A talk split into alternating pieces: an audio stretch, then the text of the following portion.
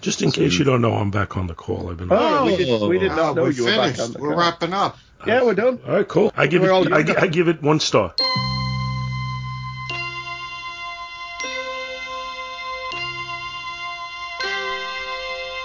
Two D, the flat frontier. These are the voyages of the Pancake Enterprise.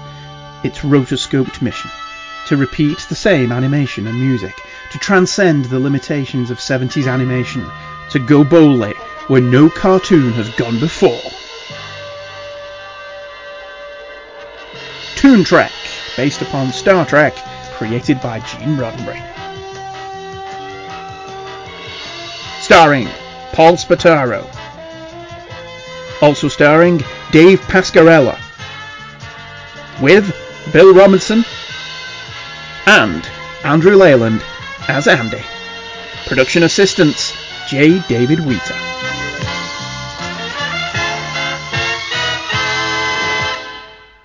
Hello, everybody, and welcome to an auspicious occasion, the final episode of Toon Trek. And by definition, the final episode of Star Trek, the animated series. The counter clock incident sees everybody going back in time ever so slightly and de aging, which is something we all wish we could do. I am Commodore Andrew Leyland, and on this voyage into discovery in a parallel universe of youth orientated excitement, I am joined by Paul Spataro. Hello. Was that Jimmy Doohan doing your voice? that's that's my that's my Robert April. Okay. Dave Pascarella, the finest medical officer in the fleet. You know, at this age, I find myself wandering around the mall, wondering why the kids don't call. And Dr. Bill Robinson, who has designed many of the tools in Dr. McCoy's sickbay. That was quality. The counter clock incident was written, or credited as being written by John Culver, but was in fact written by Fred Bronson and directed by Bill Reed, despite what the end credits would have you believe. But before we delve into this quality piece of Trek, let's look at what we laughingly refer to as the news. This just in, this is old. Who's Justin? Bieber. Is he, is he, is he coming along? Because that'd be fun for us. I don't know. He's got like half his face is paralyzed or something. He's got I don't Bell's palsy, hasn't he? I, I, I, I did not read what it was. It said something. It said it was a rare disease, and it showed a picture of him with his half his face is is one one eye was closed. So I was like, hmm, okay, moving on. Moving on. And is that our Star threat news? Justin Bieber has Bell's Yes, Justin. Bieber. Uh, Uh, I This guess I guess the closest I have on Star Trek news is that uh, you know I have started watching Strange New Worlds and I am finding it entertaining. I don't know if I'm quite as high on it as the buzz around it seems to be. Everybody's you know oh this is just like the original show now. I don't know about that, but it's it's enjoyable and I'm I'm you know I'm on it, which still leaves a season of Discovery and and Picard in the wake for me to still get to yet but uh, you know, I, I watched the first three episodes based on the positive buzz, and yeah, so far so good. So you've not seen Spock Amok? I have not seen Spock Amok yet. Okay. come on, That come on, is- come on. That I believe is episode five, and as we record this, there are six episodes that have dropped. How many are there going to be in the season? Do we know? I believe there's going to be 10. Ooh. So we're, we're, we're in the back half now. I- Um, is, is it me or does is Anson Mount's hair getting like higher and higher in every episode? he looks like Johnny Bravo, doesn't he? A little bit, Yeah. a little bit, yeah. So thank you very much. It's by Johnny Bravo. Um, well, we can't really go too deep because Dave hasn't seen any of them, and neither have I. Tech. What? Oh yeah, I I have. thought you had. Yeah, by now I have seen them legally. Oh yeah, yeah, yeah, yeah. So I have seen them, and I'm allowed to have seen them by the time this gets released. I, So don't- why they all- I honestly don't think there's a stinker in the bunch. I've, I have actually really enjoyed all of them. And yeah, I'm No. not I'm not saying there's a stinker. I'm just not you know ready to say oh this is like the best Star Trek. No, I'm, you know. I'm with you because there were people who saying after episode one this is the best Star Trek since the original, and after episode two, there were people saying this is the best season, best first season of a Trek show since the original. And I'm like, dude, you've had two episodes. Yeah. Let's let the entire season unfold. There's a, there's a lot of uh, grandiose statements like that. yeah, a lot of recency bias going on. Yes, and also I do, I genuinely do think it's because it actually looks and feels like it's Star Trek. Mhm. You know, And I think that- you know I think I think there's there's a uh, you know a little bit of a rubber band effect going where where everybody wanted the uh, the long form season long narrative going on uh, until we got it on a regular basis on virtually every dramatic show that's on. And then people said you know I miss the old days when you had a one and done episode. So now we're getting kind of some one and done episodes and they're like ah look at this. Isn't it wonderful? And if they did that for too long, then people are going to say, but there's no long story going on. yeah, they can't, You need an arc. win. Yeah, But see, there Well, is a long there story is an arc. There There is, is, yeah. It's character arcs more than a story arc, which I always think is the best way of do approaching it. For me, this is only mm-hmm. me. I think the best seasons of any television show that have done this are the third season of Buffy and the first season of Veronica Mars, where they balanced the overall story arc with individual episodes and character arcs perfectly. There are episodes in both those seasons you can just watch as standalone episodes, and it doesn't make a blind bit of difference to the overall story. But going on, when you watch all 22 of them, the story is built up over the entire season. And I don't think anyone's ever really, including those shows, they never match that themselves. And I think I said this before with the most recent series Discovery. I didn't watch five episodes in the middle. I watched like the first three or four. I got the general consensus of what the story was. I skipped over five of them and just watched the two part finale, and I didn't feel like I'd missed anything. I Well, had I mean, no it- problem following what was going on. So if that was a big, long, continuing narrative, then not a lot must have happened in those middle five episodes. Well, and nowadays they show, you know, previously on blah blah blah, and you get Yeah. like a two, three minute wrap up. It's like, okay, so why, why did I, you know, I guess I really didn't need to watch all these other episodes. Yeah, I mean, I love that this is tangential. I love that the beginning of Obi Wan had a previously on Star Wars. I thought it was brilliant. Previously in the prequels that we previously disavowed all knowledge of, but now have embraced. so that was fun. Yeah, I, I, I think it's it's funny. been it's been solid every week. This week's episode was everyone's raved about this week. All I want to say about it is I've seen the Wicker Man, so but Mm. it, it's Oh, okay. Yeah, it doesn't suck. It's perfectly Yeah. I mean, I kind of saw. I was like, mm, I'm pretty sure I know where this is going. Oh, yeah, I was right. but there, were- there was some nice bits in it, and as Yes. usual, Anson Mount is is brilliant. And I never thought I'd say this, but I'm really warming to Ethan Peck. I'd much prefer Ethan Peck to Zachary Quinto. Mm, yes, I I agree on that. but I bet you I Ethan Peck couldn't play Sylar. Well, no, but maybe I will that's where he give- was wrong. for yes. Spock. Yeah, So, I always, I always found Zachary Quinto acting. Do you know what I mean? I always felt like he was acting. Yeah, I know whereas exactly with Leonard. Nimoy, Leonard Nimoy wasn't acting. Mm-hmm. Leonard Nimoy was Spock. So, Well- but no, so far, duly impressed with everything. I thoroughly enjoyed Spock Amok. I mean, you can sit there. If you're going to be one of those, I'm going to make 30 YouTube videos about how upset I am. There are loads you can nitpick in, in Spock Amok. Like, okay, if he's seen to bring this regularly, why did he only have a picture of her as a young girl in Amok Time? And Nurse Christine Chapel, where, where has her personality gone by the time we get to the original show? yeah, that's But- yeah, but mm, but it was so enjoyable. I just didn't care. And Kirk really got screwed in his quarters. Pike's got this lavish he's got a fireplace. four-star hotel, his top top swanky penthouse apartment, hasn't he? Yeah, And Kirk got a cupboard. I got a mirror. It's because it was the downsizing from the 50s to the 60s. That's that'll be what it is. Oh, yeah, Kirk yeah. got a cupboard. But even sick bay, sick bay's massive. Hmm. It's like they've discovered TARDIS technology and then they forgot about it when they made Kirk's Enterprise. Or do you think they partitioned it up because the crew got bigger? so That's they needed why. more crew quarters. There you go.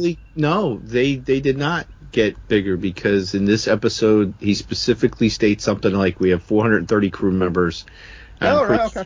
So the crew didn't get any bigger. So the crew's the the same. same size. Yeah. Yeah, yeah. I do like the doctor, uh, Doctor Mbega. Mbenga, Mbenga, yeah, I love Mbenga. I like the actor too. I don't know what else I've seen him in, but um, It's it's a massive spoiler with him, dude, because at some point he's got to shave off that beard. mm, To fit in with canon, gonna have to shave that beard off.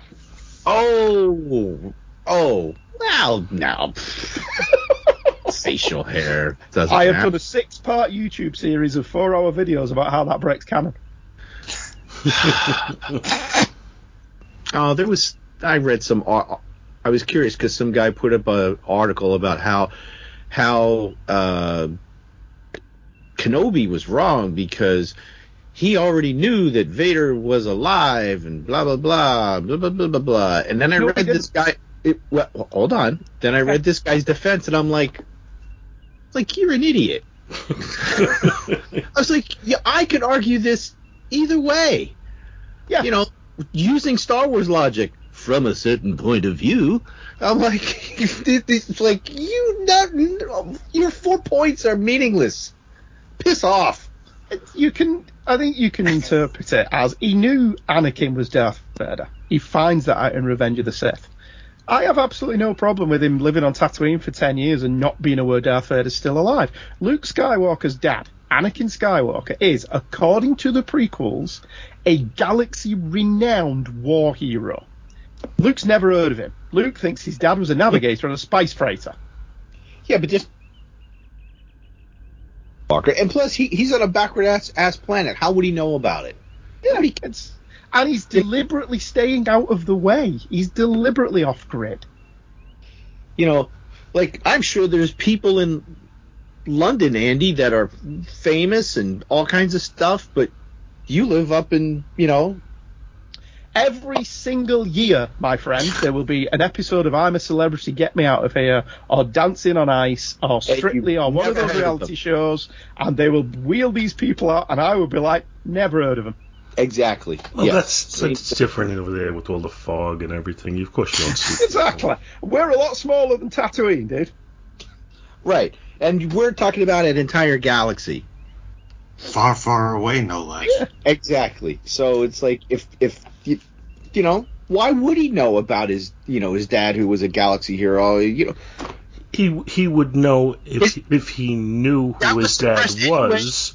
That was suppressed anyway because his his father was a Jedi and all the stuff about the Jedi was squashed by the Empire. So piss off. I'm so so tired of people that are just nitpicking it. Okay, so yeah, we nitpick stuff, but we're a little. But we're looking at good. it- yes, we're the good No, there's a there's a difference between having a bit of fun with it and saying, yeah, but I'm still enjoying it. I'm still thinking it's fun and it's fine. And, and do you remember when, as fans, we used to do that? That we used to make this stuff fit as best we could. I still remember I read the DC Comics annual number one for Star Trek because we are a Star Trek podcast. Are we going to talk about Star Trek on the Star Trek podcast? Yeah, yeah, yeah. We're they did, Pretty. They, they did the first annual was Kirk's first mission. Did you any, re- any of you ever read that? Yes, and I think the last annual was the last mission. Last Mission, yeah, and they were brilliant. Both fantastic stories. And then Vonda McIntyre, for the 20th anniversary, wrote a novel, Enterprise the First Adventure, that flatly contradicts what that annual was. And DC Comics, the letters page basically said, send us in a way that both of them can work, and we'll send you something.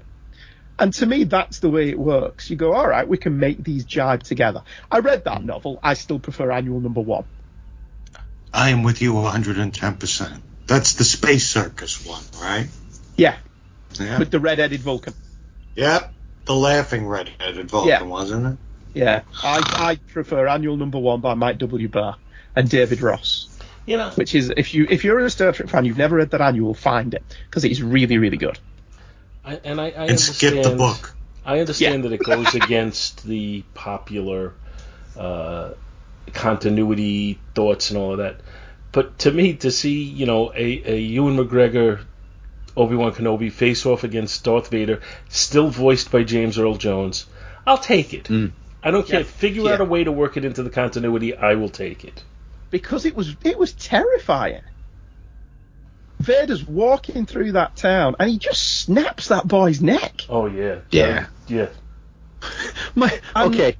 I was watching that with my kid, uh, uh, with my son and daughter that still live at home, and they're in their twenties.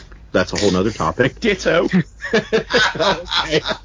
So, so we're all watching it together, and um, my daughter happens, you know, because they're kids, they're also on the phones at the same time. The kids with the phones. Uh, I was too, but I but, but we're all watching.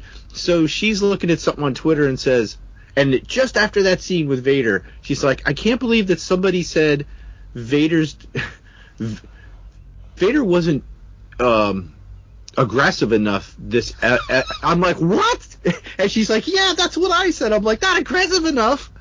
He walked through the town, ripping people literally out of their homes and snapping their necks and dragging them through the dirt, going like, you know, Obi Wan, come out and play, you know.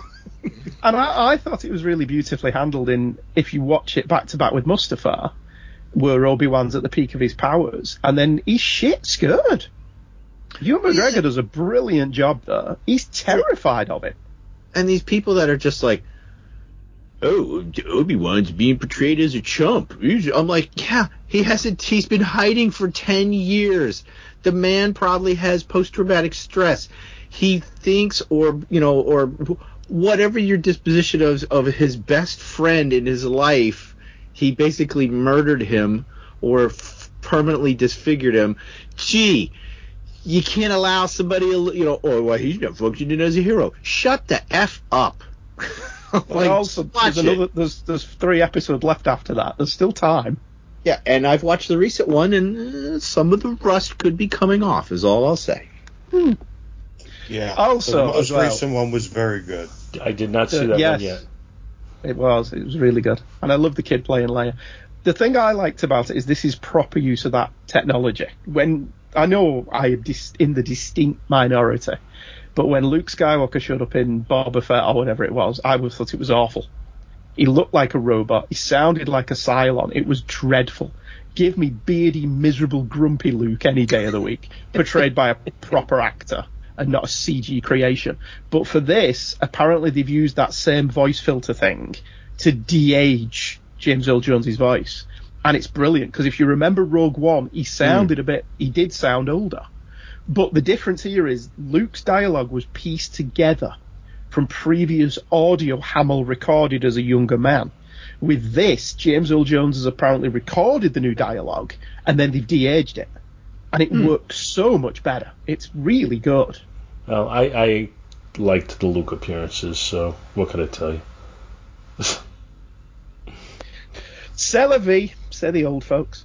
Speaking of old folks, Yeah, let's let's Eh. let's discuss this episode because you know what? Just before we do the episode, this is the final episode of Star Trek: The Animated Series, which now marks the third series that we have completed with obviously Deep Space Nine and Firefly.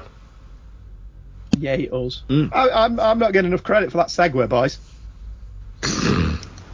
Bravo, bravo. We will Yeah, that's- regale you throughout the Pat internet on the back. on your Yes, on think your we should. uh, segue ability. You could ride a Segway? Could do that, yeah. That's impressive. I, Should I do the synopsis Yes, provide us with I a synopsis, Andrew.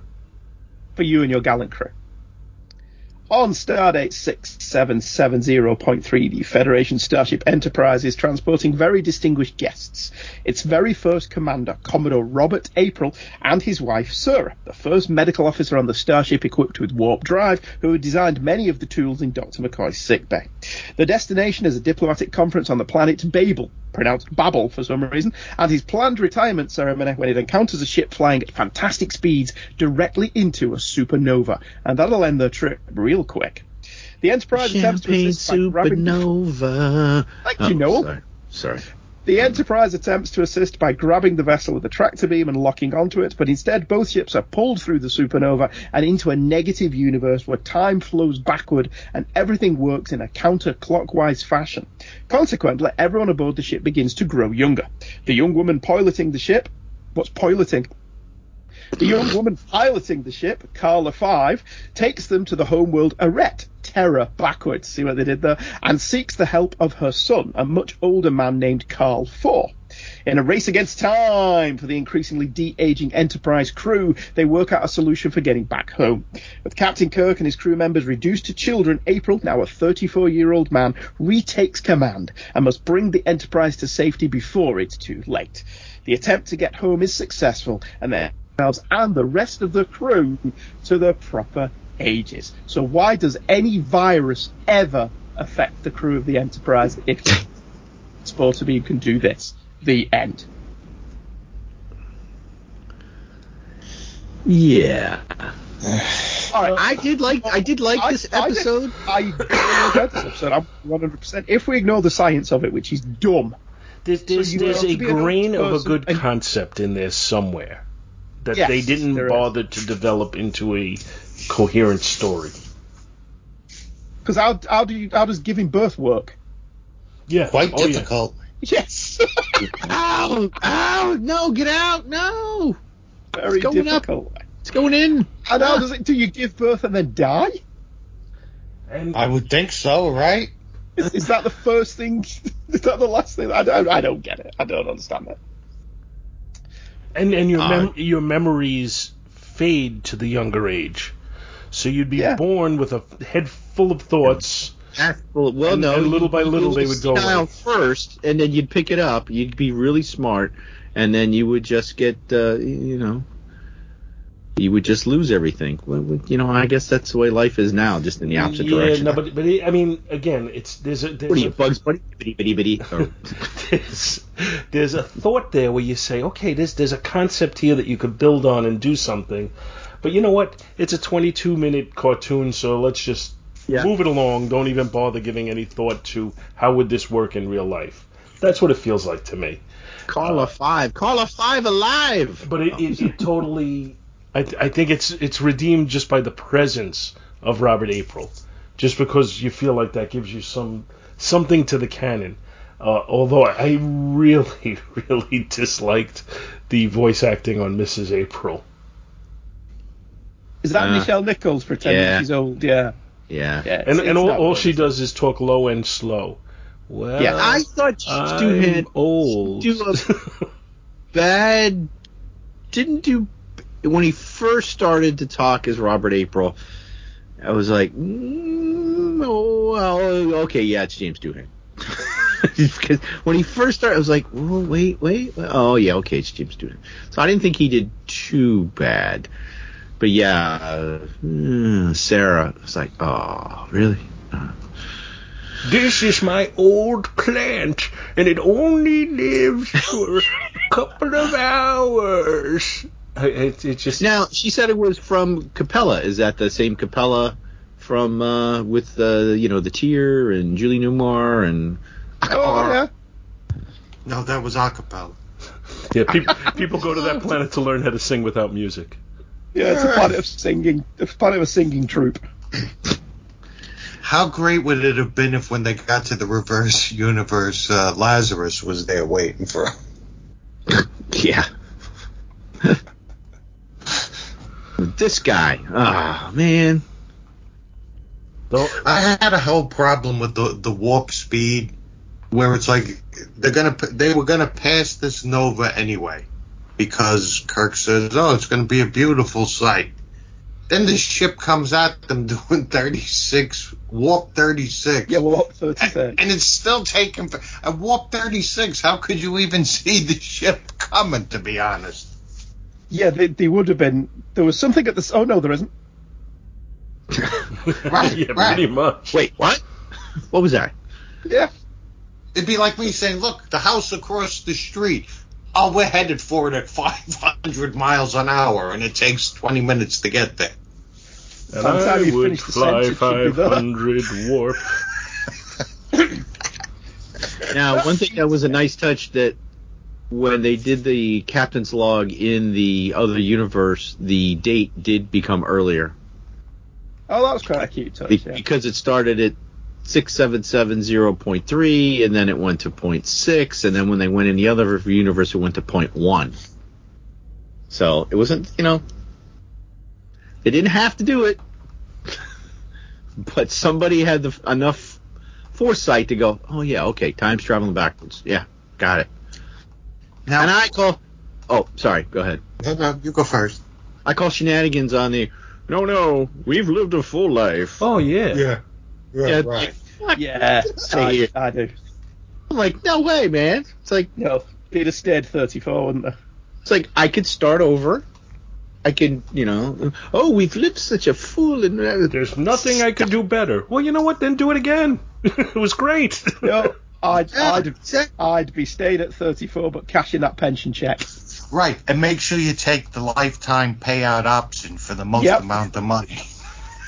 yeah, absolutely. All the paperwork's been processed, dude. Just because I've de-aged, I want what's due to me. stick it to the Federation. But but no, but you're 34. No, no, no. Says I'm 75. And then No, no, no. by the uh, by the first episode of uh, Next Generation, nobody bothered to tell uh, Bones that, that 75 is the mandatory dr- retirement age. Yeah. They had a lawsuit since that episode, and it's no longer the mandatory retirement age. They've pushed the mandatory retirement age after they've realised that uh, people are staying alive longer and thus state benefit costs more money to keep people alive. Because that's what we've done. Yeah. Have you? Uh, h- how do you think Sulu's neck was after this episode, driving in reverse the whole time? Because he kept looking over his shoulder. I just have this image of him with his arm on the back of the chair, looking backwards. But yeah, you know, I mean, and that's the stuff that just, you know, it's like they didn't bother to think it out. So, because time goes backwards, you have to actually ride something that was designed to go forward backwards. Mm-hmm. It, it there's, Well, there's no real when logic co- there. Well, Well, why Karla- weren't why weren't they walking backwards? If the ship has to now go backwards, Yeah. I mean, if you're going to do know, it, then it's you got to like- do it all the way. Yeah. But when should- Karla Five was in the normal universe, she spoke backwards. They couldn't understand her. When they went to her universe, wouldn't Shouldn't- they be speaking backwards? to her? Exactly. That's what I was thinking too. It's like, well, wait a minute. No, we're now we're now subject to the rules of this universe. Eh, whatever. He should have just called this episode the day before tomorrow is yesterday.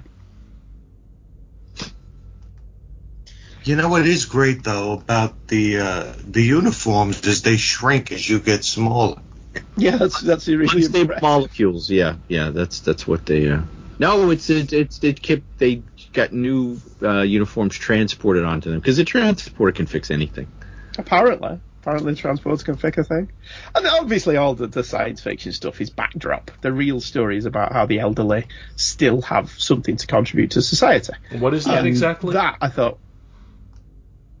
what was what? What do, what do, What they can contribute. what, what do we have to, to and I'm going to include myself here. What do we have to to society here? We got nothing. Yeah, well, it's you that saved the day. I mean, just- you had to de-age to do it. I'm, I'm at the undermines point in life where I just want to be a burden on society. I don't want to contribute anymore. Yeah, you've we've paid you've paid enough, right? Yeah. I got to contribute still. Well, see- Screw that. Are you you've, got to, you've got to still save the galaxy. Well, you see Are you- now, now what needs to happen, all right? Because of this incident in Starfleet, it now must be mandatory to have at least two really old people on the ship in case time flows backwards. You can have somebody on the ship that can know what's going on. It's a new OSHA regulation. That's right. That's right. Do you have a 90 year old here? I don't see. Uh, he's only 88. Nope. I'm sorry. You need a 90 year old. He died since we left. Better get You also one. have to have an infant in case it somehow goes in the opposite direction. Keep having them babies. Let's go.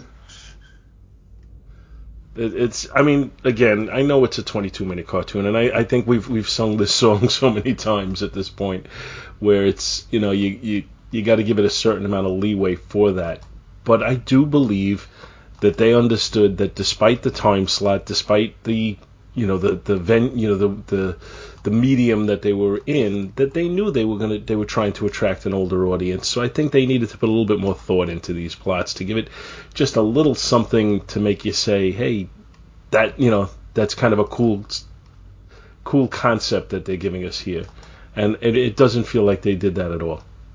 It, it's like we Well, came up with an idea and let's just run with it. They love the de aging concept because we do it two more times in the next generation. We do the In de aging and two, the and the aging. Right. Yeah. We- we- they love this stuff. They can't get enough of it. The kids, the kids, they love this. Look, it's Picard with hair. Wow. He's a You know, little that kid. One, that one's quite funny when when he pretends that Riker's his dad. That's a funny episode.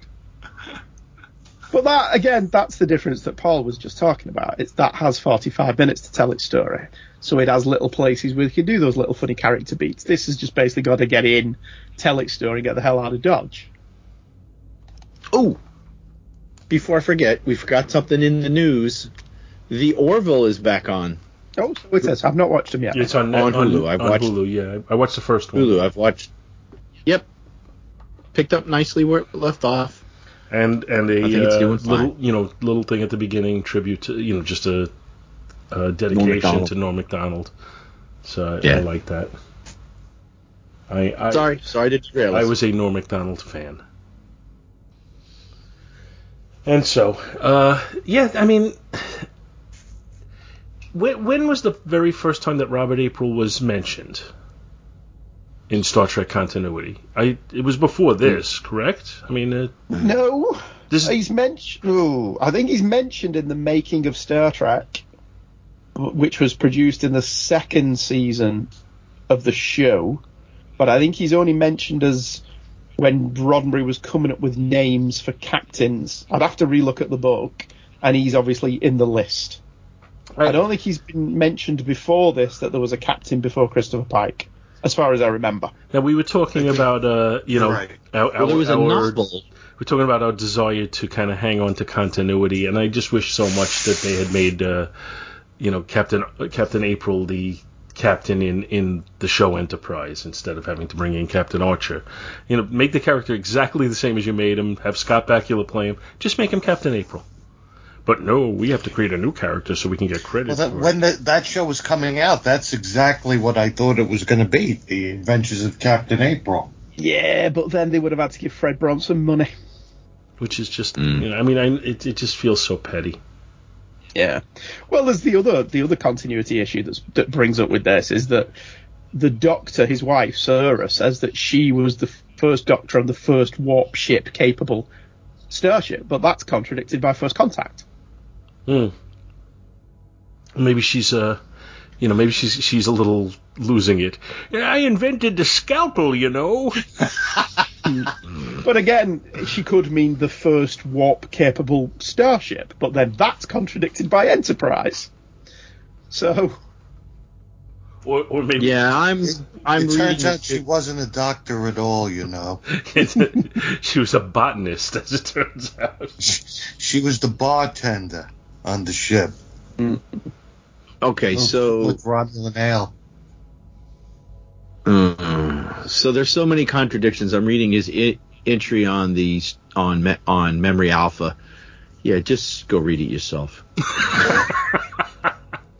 well, because it's like he was listed as this, but then he was listed as that, but then this contradicts this, but then this book said that, and now with Strange New Worlds, Robert April spoiler is in it again, and now it's creating a whole new blah blah blah blah. uh, the, the transmission that we got back from the log entries from this episode were faulty, and he just looks a little pale. That's all.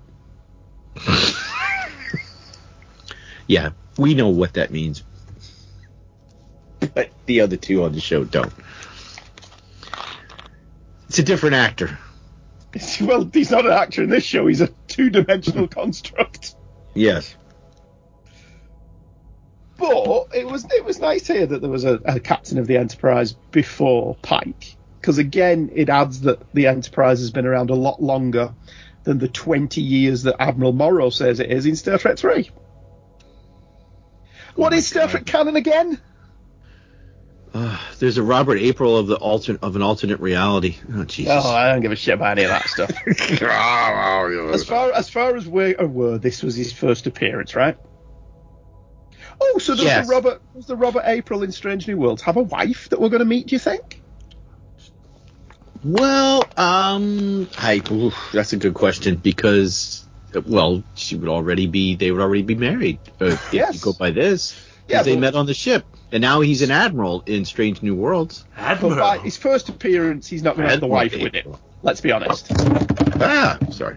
So it didn't matter that she wasn't there. His first appearance was literally, "Hey, Chris, I need you, mate." That was literally it. Key dates: 2195, year of birth. 2245, appointed captain of the Enterprise. 2250, transfers command to Christopher Pike. Appointed Federation ambassador at large. 2259, holds the rank of admiral. 2270, holds the rank of commodore.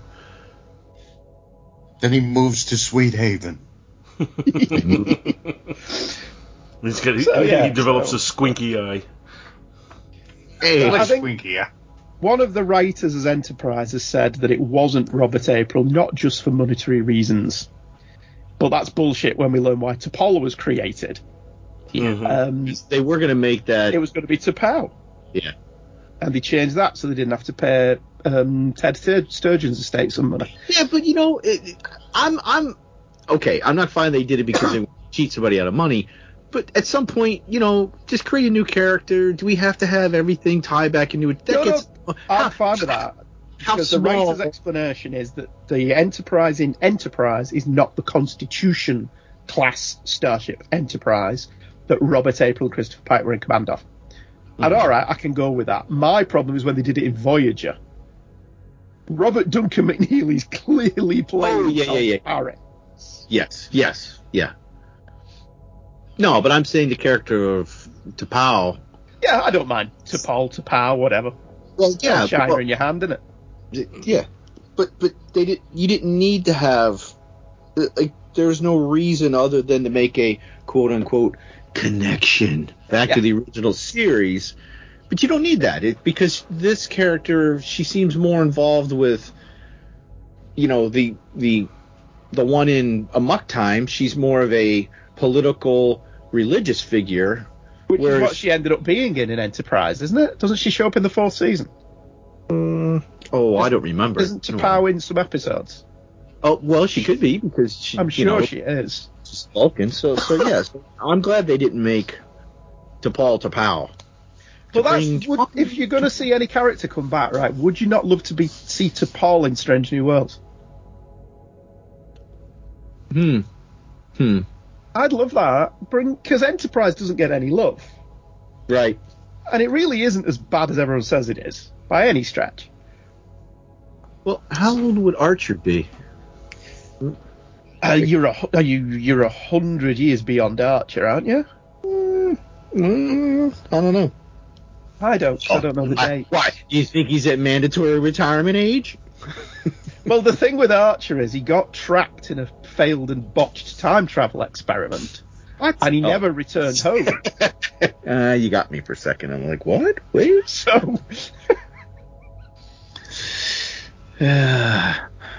Smacking his tricorder, going. Wow. you gotta get me out of this leap, Al. Who's Al? Obviously, it's affected the neurons in his brain. It's all Swiss cheese. Okay, when we're talking about Quantum Leap, I think we've wrapped this one up. Yeah, this this I mean, sadly, the show didn't go out on like a real high note. Uh, the biggest thing Well, to me, the biggest thing about this episode that really, you know, that I felt like okay, I'm I'm on board is just the fact that they included Ro- Robert April, that they felt, you know, they gave us a little bit more of of some you know legacy and history here. Uh, but beyond that, you know, it was kind of an unimaginative episode with, you know, once again, you know, uh, less than stellar voice acting, uh, Yes. and and you know, too too quick of a resolution and, and not well thought out enough. So, uh, you know, I'm, I'm going to jump right on on on jump right ahead here and say I, I'm going to. I'm going to give it a little credit for the presence of Robert April, but beyond that, I'm I'm gonna I'm giving it a, a grade that's not going to be high, but I'll let Andy give his first because he it's his episode. But we're not going to talk about the you know the, all the extra money they they had to spend on um, on on having younger and younger versions. You know, like Uh, You know what? you know Y- when they de-aged the crew. You, you- they- good point, Andy. I mean, uh, Bill. You, uh, I did like when you know the way the animation was when they made them younger. When they show a close up of their faces, just looking a little younger each time. just a little bit younger, a little bit younger. I thought that Yeah. was well done. So, cr- you know, let's give credit for that. That's good point. I loved William Shatner's young voice. That was brilliant. What do you mean? Okay, Bill. Now crack your voice like you're going through puberty. All right, One I'm the my fa- captain one of of the my Enterprise. It's better than Doohan's. One of my favourite Bill Shatner stories is when they were on about doing Starfleet Academy. And Harve Bennett was telling him about it, would kind of break it to him that, look, you know, you're only going to be in the wraparound sequence. And while he was telling him, so Kirk's going to be about 17 or 18, and Shatner apparently paused and went, Yes, I could play that. No, Bill, you can't. That's like when Adam West got Oh. upset about not playing Batman in the 1989 movie. See, that film would be so much better if Adam West was in it. Yeah. Did you see the thing? Uh, I know we're getting on a tangent. There was somebody took, uh, uh, I think it's corridor, corridordigital dot dot com. They they took Adam West and put him in the Robert. Yeah, Pat- I saw that. Yeah. yeah. Absolutely brilliant. Go and look it up. Adam West in the trailer for the Batman instead of Robert Pattinson. Yeah. Well worth a watch. Um, Overall, honestly, I thought this one was fine. It's Turnabout Intruder level of fine, in that it's enjoyable despite the script, not because of it. I thought the actual idea was okay. It's not explored properly, but it's okay. And it's nice getting some more backstory on Robert April, and I wasn't bored by it. And I can't say that about a lot of Star Trek. There are certain episodes that I'm bored rigid by, and this wasn't one of them. So I'm going to give it two and a half. Wow, man, I'm I am the outlier this time because last night when I got done watching, I was like, hmm, I might give this a four, and then and then and then maybe I'm starting to age because I've kind of walked that back a little bit. I think I'm I'm gonna give it three uh, three Lieutenant Arex sucking his thumb, his three thumbs, his three fingers. Yeah, I'm I'm I, I'm putting 2.5 as being average, and therefore I'm giving this a two. Well, for all my complaints about this, I have to be honest. Uh, I enjoyed this one. I didn't find it boring in the least. It was dopey. It gave me a lot of things to point out that how could this possibly be? But it did entertain me. And for, for that reason, I give it three exploding novas across the street. Well, that's what we thought. But anyone? I don't know what Blaine thought because I'm too old. Incoming transmission. Hi, guys. This is it.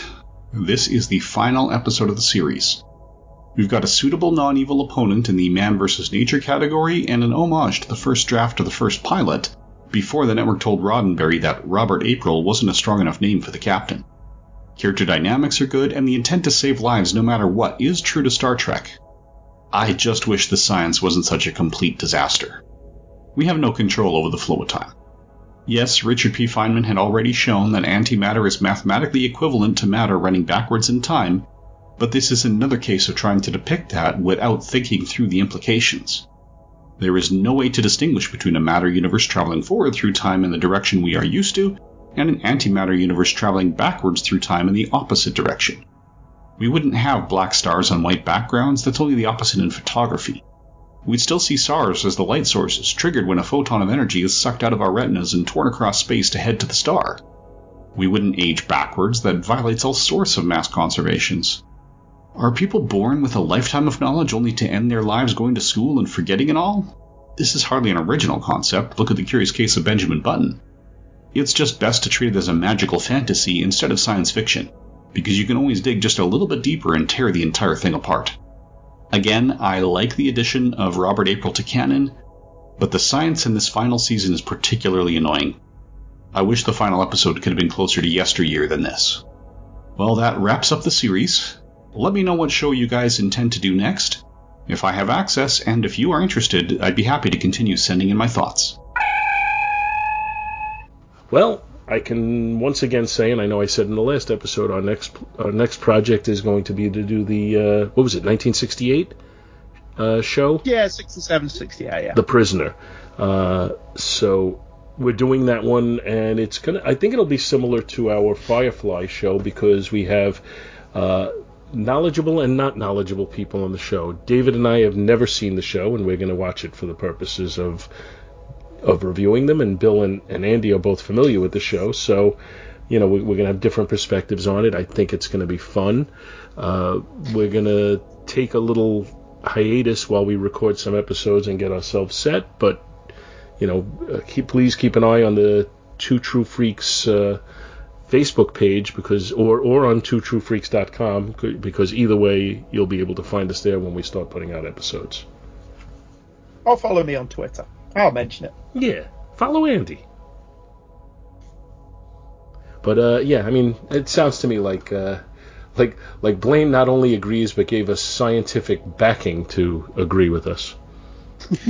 You, you know, Blaine brings up a very good point. There must be no schools because if you're born with a full head of knowledge and as you de-age you lose it, why? Why? eh, If you know you're crapping out soon, why would you bother going to school? No, because you have to impart the knowledge to the school. See, that's how that works. You're teaching the school. You're giving the school your knowledge because you're traveling backwards in time. Yeah, I'm I'm I'm, I'm off that. I, they, they, like, I'm already confused. yeah, I, like I said, I, I think they, they had the they came up with the basic premise and they never bothered to try and say, okay, how can we do this in a way where it'll truly be thought provoking and uh, you know make some sort of sense on any level. They they they kind of let the the making sense part of it go. So something that might have been interesting for this, uh, you know, now that we're at the end of the series, um, what if along the way they had done a two-part episode, like given something like let's say the one uh, ye- uh, uh yesterday, whatever, uh, Yesteryear. where Spock. Yeah, what if that had been a two-parter and they had allowed more time to expand on the story? You know, what I think we might have gotten some maybe some better episodes if maybe some had been two-parters. But I don't think they were in that mindset for a weekly cartoon. Oh, and point. now all our time has run out. Yes, yes. Uh, do we have an overall grade for the series? Or do we just going to average all our numbers and just? uh, I mean, I would say if I had to give the entire series a grade, I would probably go to three, three to like two point seven Yeah, I'd probably go 3.5. I'm gonna say Well, I mean, I'm gonna there, say there were some also. stinkers.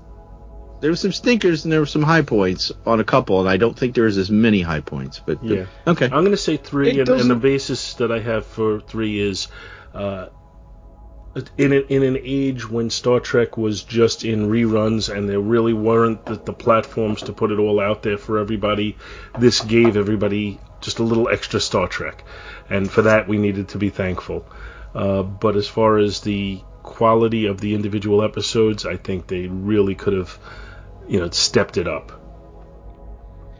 The highs aren't as high as the live action show, but the lows aren't as low as the live action show. Oh, I think the lows hmm. are every bit as low as the live action show. I think I, I don't think there's anything quite as bad as The Way to Eden.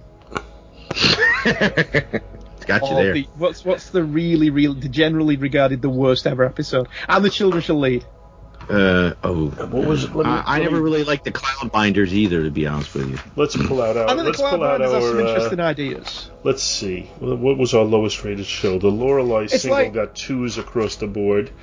we were Uh, talking. We were why why Paul's working that out. We were talking about as a whole, as a season finale as well. Only really the next generation has a series finale that works. I would give Turnabout Intruder four stars for enjoyment, but it's a one and a half star episode. Let's be honest. Oh yeah. So it, But Shatner's just so funny in that show. I get to play a woman inside a man. Yeah. It, it appears our lowest ranked episode of this show was The Time Trap, which is. Uh, or it's the Bermuda Triangle uh, episode. So, yeah, you know what? I guess you're right. I guess it's not worse than the worst episodes, but just the same. Uh, I, I think it was a noble attempt, but just could have been so much better. It's, it's I think that's been my premise this whole season. Uh, is, has been you know that there's been a lot of uh, potential that hasn't been reached, and I think that's that's the way I would talk about this series. Uh, my my rating it above average is purely for the fact that you know I, it's Star Trek, so I'll always watch Star Trek. You know we've we've blasted certain Star Trek things, but I'll still watch any of them.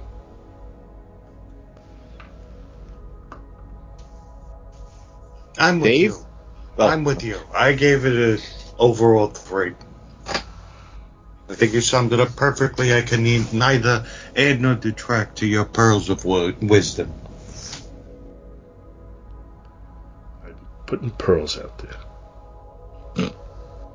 So I guess that's it for this series. Thank you for everybody who's come along for the ride. What are we doing next time, Andy? Next time on an all new episode of Toon Trek. Nothing.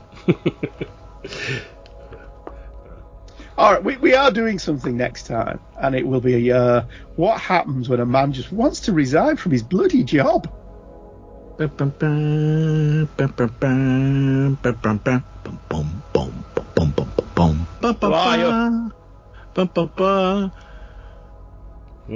I am number two.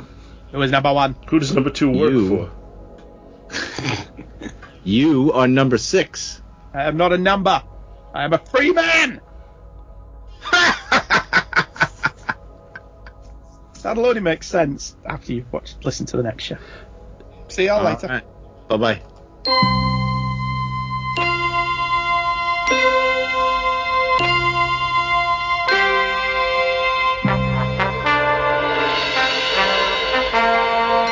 Toon Trek is based upon Star Trek, created by Gene Roddenberry, and is a Two True Freaks presentation. It's hosted by Andrew Leyland, Paul Spataro, Dave Pascarella, Bill Robinson, and produced and guest hosted on occasion by J. David Wheaton. All music and clips are copyright their respective copyright holders and no infringement is intended. This is a review show and as such protected under fair use. Yeah, let's go with that. We hope you enjoyed this episode of Toon Trek.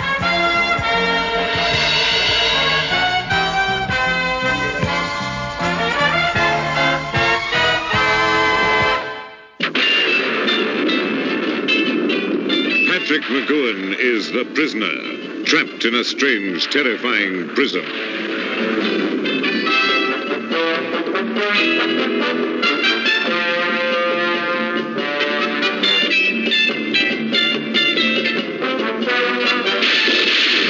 A lot of people are curious about what lies behind your resignation. They want to know why you suddenly left. A man like you is worth a great deal on the open market. The information in your head is priceless. I don't think you realize what a valuable property you've become. What a valuable property you've become.